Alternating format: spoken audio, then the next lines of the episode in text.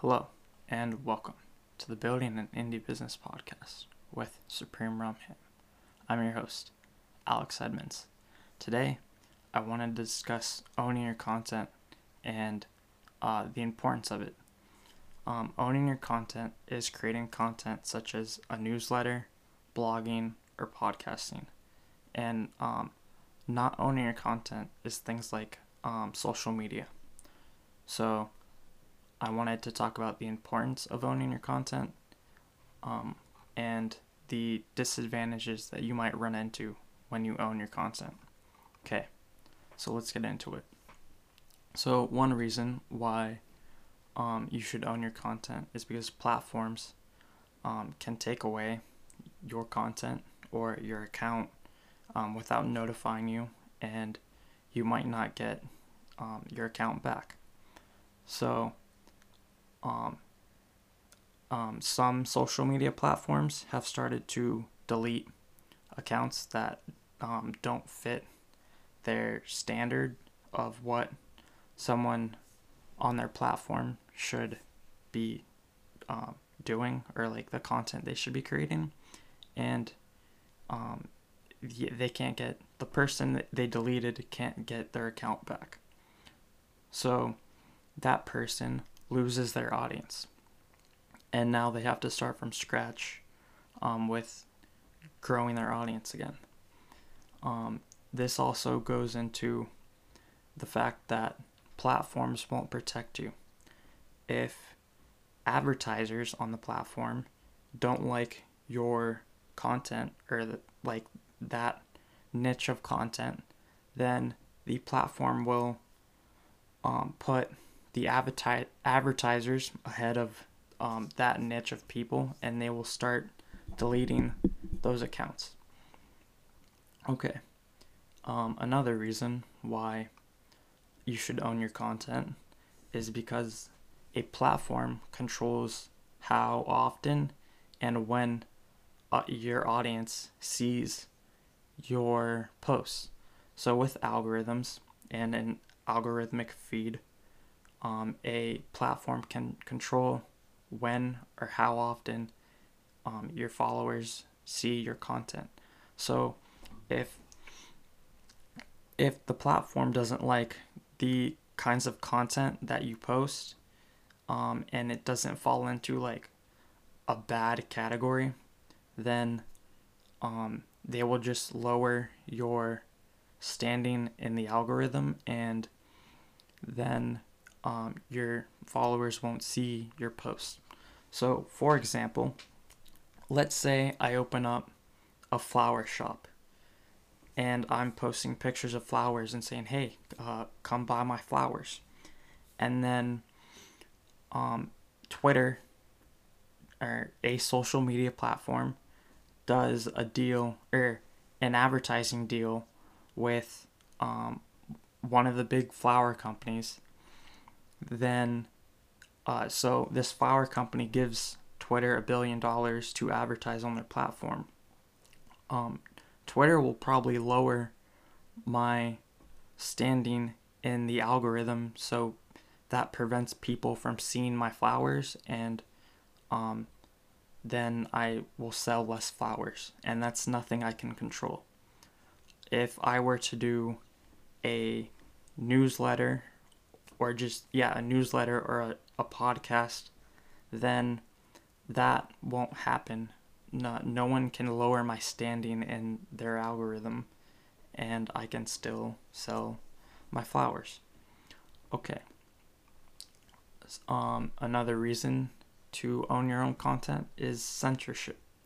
So as i just said um, twitter or social media platforms all of them will um, delete content that they don't like.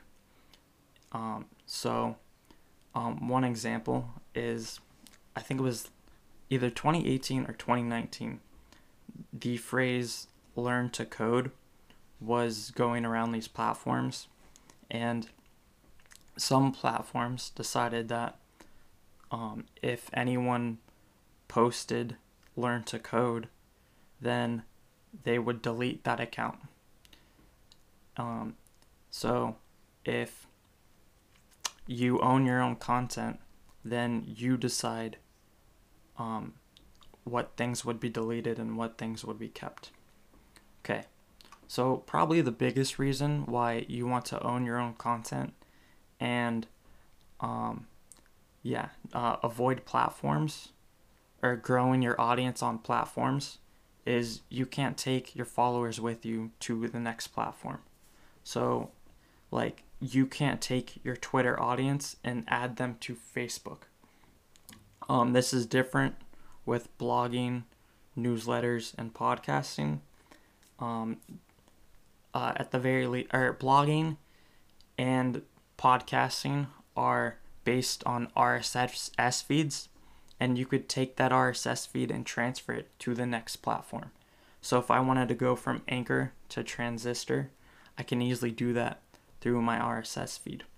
Um, the way you do it for, I think, a mailing list is you download your audience in a CSV file, and you could take that CSV file to any uh, mailing platform that you want to. Okay. Um, the next reason to own your content is someone can claim your content as their own. And so um, someone can take a picture or your written content and copy and paste it and then paste it as their own. And the social media platforms will not do anything because technically, um, when someone does this, they're not really stealing content from you in a way. And they're also, by doing this, they're creating engagement and content for the platform. And that's what they want. So they won't try to stop people from doing it. Okay. Um, another big reason why you should own your own content is because uh, consumers change and they have different tastes after a while. So, um, for example, the if there is a uh, video sharing, or no, if so, let me just use okay. So on let's say people love Instagram right now, and everyone is on Instagram then uh, like younger kids, I know that they like TikTok. So I would be surprised if any younger person in my family creates an Instagram account.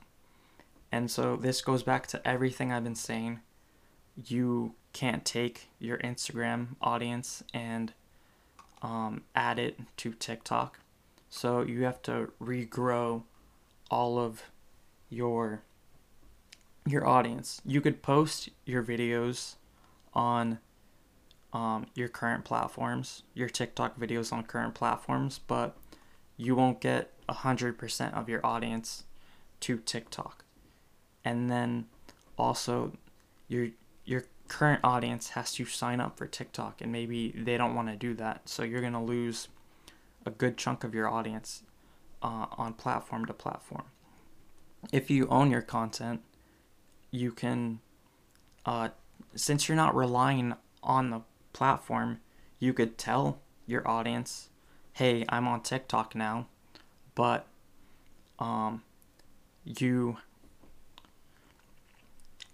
so you tell your audience that you're on TikTok, and some of them will follow you, but others will not.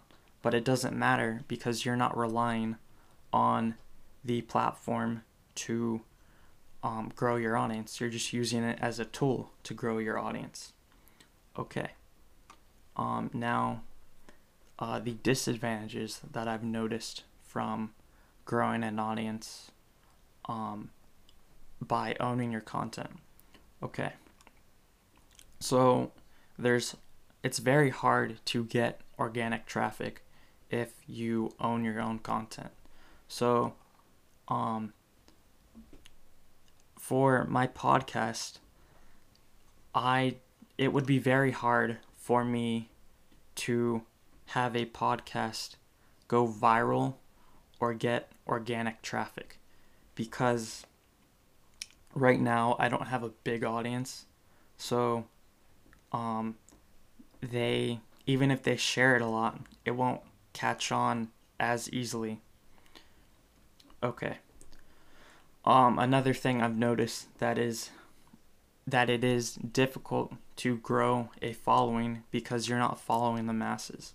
So um not that many people I'm not I'm not growing my audience on big platforms. Um I'm using podcasting, I'm doing a newsletter and um sometimes they're difficult to share and they're they're, they're not big platforms. So it'd be different if I was using Twitter, which has 300,000 monthly users, and to share that content on my, my tweets on Twitter, all you have to do is click a button. To share my podcast episode, a uh, listener would have to copy and paste the episode, uh, find the person that they have they want to share it with, and then yeah, that's how they would share it. It's very different on Facebook or Twitter because to share my uh, Twitter content or Facebook content, it's one click. Okay. So basically, my point is, is that um, use platforms to grow your audience, but don't rely on them because they're unstable and unreliable. Okay. Thank you for listening. Uh, if you would like to try pod- podcasting out, I have the Open Podcast Community Podcast, which is unreleased, where you can try out podcasting in any way you want. You can interview someone, be interviewed, um, do a roundtable with your friends, do a solo episode like I'm doing right now. Uh, send me the audio, send me what you want in the show notes, and um, I will post it in the RSS feed of the Open Podcast Community Podcast. Um, also, come join me on Telegram. Hang out with the in the Open Podcast community, and we could discuss things. Um, you could get advice about podcasting. Um, yeah, that's all I have. Thank you for listening. Have a nice day. Bye.